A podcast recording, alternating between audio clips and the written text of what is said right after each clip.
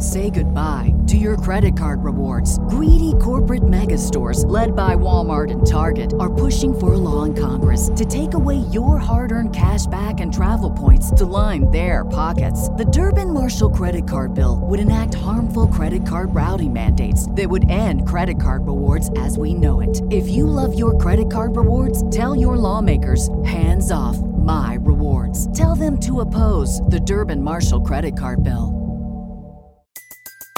Everybody in your crew identifies as either Big Mac Burger, McNuggets, or McCrispy Sandwich.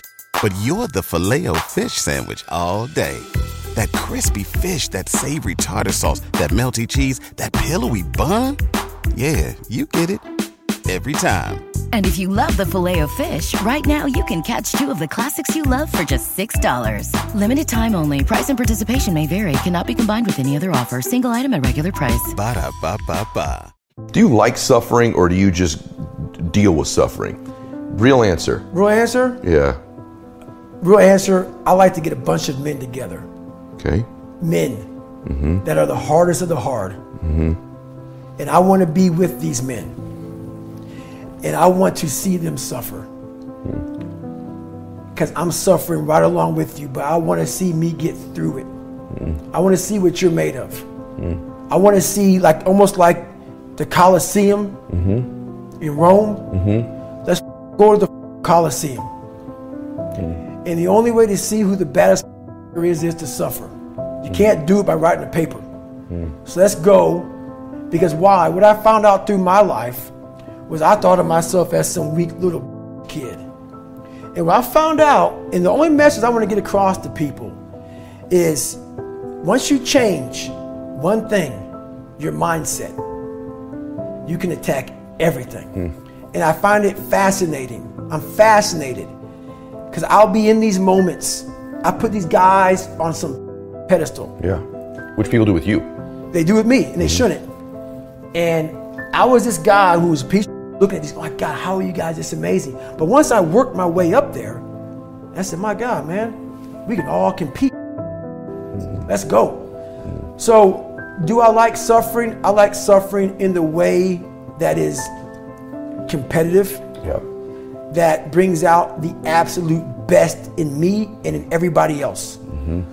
So, like, I want to see a man be defeated. Mm-hmm. I want to see a man get broken. It's- I love these men. Mm-hmm. These men I love, but there's very few of them. There's very few of them. And there's very few that are willing to go there more than once. Everything was going well in my life.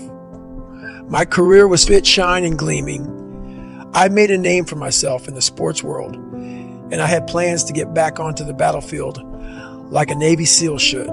But sometimes, even when you are doing everything right in life, storms appear and multiply. Chaos can and will descend without warning, and when, not if. That happens, there won't be anything you can do to stop it. If you're fortunate, the issues or injuries are relatively minor. And when those incidents crop up, it's on you to adjust and stay after it. If you get injured or other complications arise that prevent you from working on your primary passion, refocus your energy elsewhere. The activities we pursue tend to be our strengths because it's fun to do what we're great at. Very few people enjoy working on their weaknesses. So if you're a terrific runner with a knee injury that will prevent you from running for 12 weeks, that is a great time to get into yoga, increasing your flexibility and your overall strength, which will make you a better and less injury prone athlete. If you're a guitar player with a broken hand, sit down at the keys and use your one good hand to become a more versatile musician. The point is not to allow a setback to shatter our focus or our detours to dictate our mindset. Always be ready to adjust, recalibrate, and stay after it to become better somehow. The sole reason I work out like I do isn't to prepare for and win ultra races. I don't have an athletic motive at all. It's to prepare my mind for life itself. Life will always be the most grueling endurance sport. And when you train hard, get uncomfortable, and callous your mind, you will become a more versatile competitor, trained to find a way forward no matter what. Because there will be times when life comes at you like a sledgehammer. Sometimes life hits you dead in the fucking heart. No matter who you are, life will present you similar opportunities where you can prove to be uncommon. There are people in all walks of life who relish those moments. And when I see them, I recognize them immediately because they're usually that motherfucker who's all by himself. It's the suit who's still at the office at midnight while everyone else is at the bar, or the badass who hits the gym directly after coming off a 48 hour up. She's the wildland firefighter who, instead of hitting her bedroll, sharpens her chainsaw after working a fire for 24 hours. That mentality is there for all of us.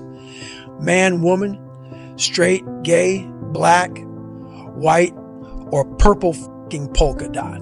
All of us can be the person who flies all day and night only to arrive home to a filthy house and instead of blaming family or roommates, cleans it up right then because they refuse to ignore duties undone. All over the world, amazing human beings like that exist. It doesn't take wearing a uniform. It's not about all the hard schools they graduated from, all their patches and medals. It's about wanting it like there's no tomorrow, because there might not be. It's about thinking of everybody else before yourself and developing your own code of ethics that sets you apart from others. One of those ethics is the drive to turn every negative into a positive. And then when shit starts flying, being prepared to lead from the front. For several years, I gave myself a way out. When you were 300 When I was, pounds? when I was 300 pounds, when I was all the way up till I was 24 years old, I would climb a mountain, I fall back down. I start climbing, I fall back down for the first 24 years of my life. I went to my first hell week, my second hell week, and then my third hell week came in SEAL training. And the CEO, Captain Bowen, looked at me. I'm on crutches, I'm all jacked up. He says, Hey, this is your last time you're gonna go through BUD/S. This is it. I had several stress fractures. I had double pneumonia. I was jacked up, and he gave me a few months to heal. He said, This is your last time going through. I shouldn't even let you go back through. Wow. I started Navy SEAL training with stress fractures. Stress fractures, That's not hard splints. That's hard to finish. Stress fractures. Starting the hardest training, arguably the hardest training in the world with stress fractures. And this is when I started to not put a cap on the body if the mind is there. Every morning I wake up at 3.30 in the morning, 4 o'clock in the morning, go to my dive cage, go in there before anybody saw me. I get duct tape, and I would tape from my forefoot all the way up to the mid of my calf, and I would put two black socks on. And so I ran not using the pivot, Oh my gosh. and I ran my hip flexors. So for the first 45 minutes to an oh hour, I was in absolute excruciating pain. But what motivated me through that whole process was the fact that this kid came from that. I'm in the hardest training in the world, in the worst shape of my entire life. What if I can graduate amongst these studs? Wow. All these guys around me are studs. They're stallions. They're gladiators in my class. They're all healthy. Most of them. They're not broken like this. They may have some, you know, everybody's sick going through that Yeah, training. But if I can hmm. graduate, it would change everything for me. If I can start the hardest training in the world, broken, and graduate.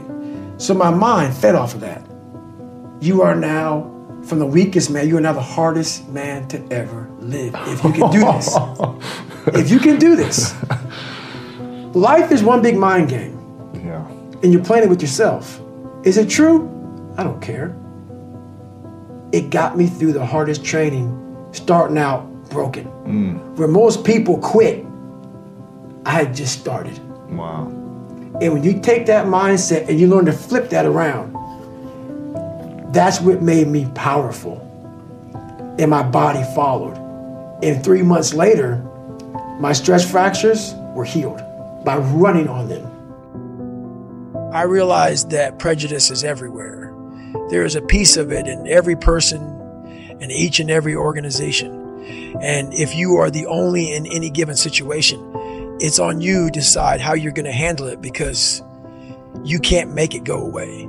For years, I used it to fuel me because there's a lot of power in being the only. It forces you to juice your own resources and to believe in yourself in the face of unfair scrutiny. It increases the degree of difficulty, which makes every success that much sweeter. That's why I continually put myself in situations where I knew I would encounter it. I fed off being the only one in a room. I brought the war to people and watched my excellence explode small minds. I didn't sit back and cry about being the only. I took action, said go f- yourself, and used all the prejudice I felt as dynamite to blow up those walls. But that kind of raw material will only get you so far in life. I was so confrontational, I created needless enemies along the way, and I believe that's what limited my access to the top SEAL teams. With my career at a crossroads, I didn't have time to dwell on those mistakes. I had to find higher ground and turn the negative I created into another positive. I didn't just accept land warfare duty, I was the best instructor I could possibly be. And on my own time, I created new opportunities for myself by launching my Ultra Quest, which revived my stalled career. Those scars are real. Those scars are proof that, you know, your past is real. Hmm. So they're never going to go away. I, I own them, but I'm, I'm, I'm proud of my childhood. I'm proud because without all of these lessons in life, and everybody says this, I mean it. Hmm.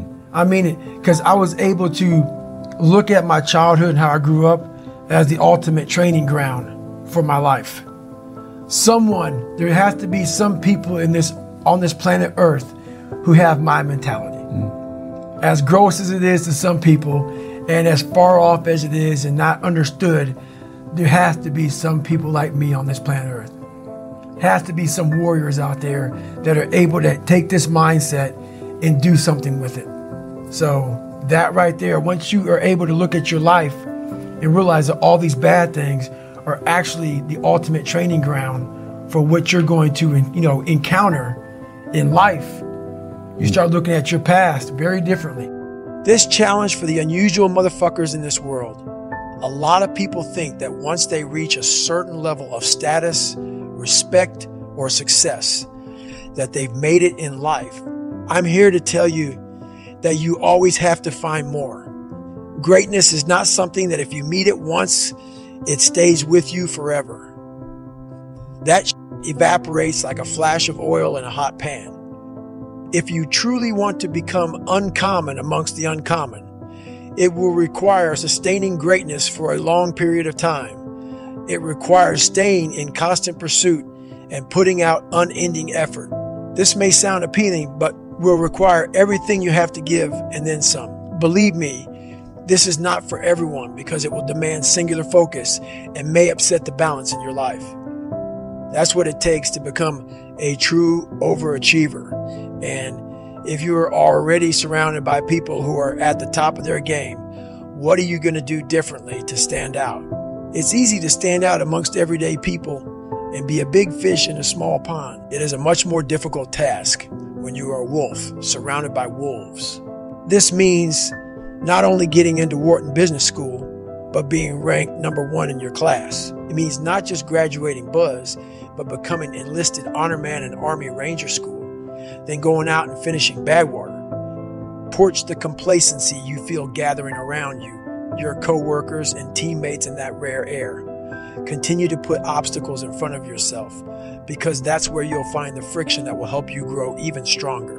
Before you know it, you will stand alone. Everybody in your crew identifies as either Big Mac Burger, McNuggets, or McCrispy Sandwich. But you're the filet fish Sandwich all day. That crispy fish, that savory tartar sauce, that melty cheese, that pillowy bun. Yeah, you get it. Every time. And if you love the Filet-O-Fish, right now you can catch two of the classics you love for just $6. Limited time only. Price and participation may vary. Cannot be combined with any other offer. Single item at regular price. Ba-da-ba-ba-ba.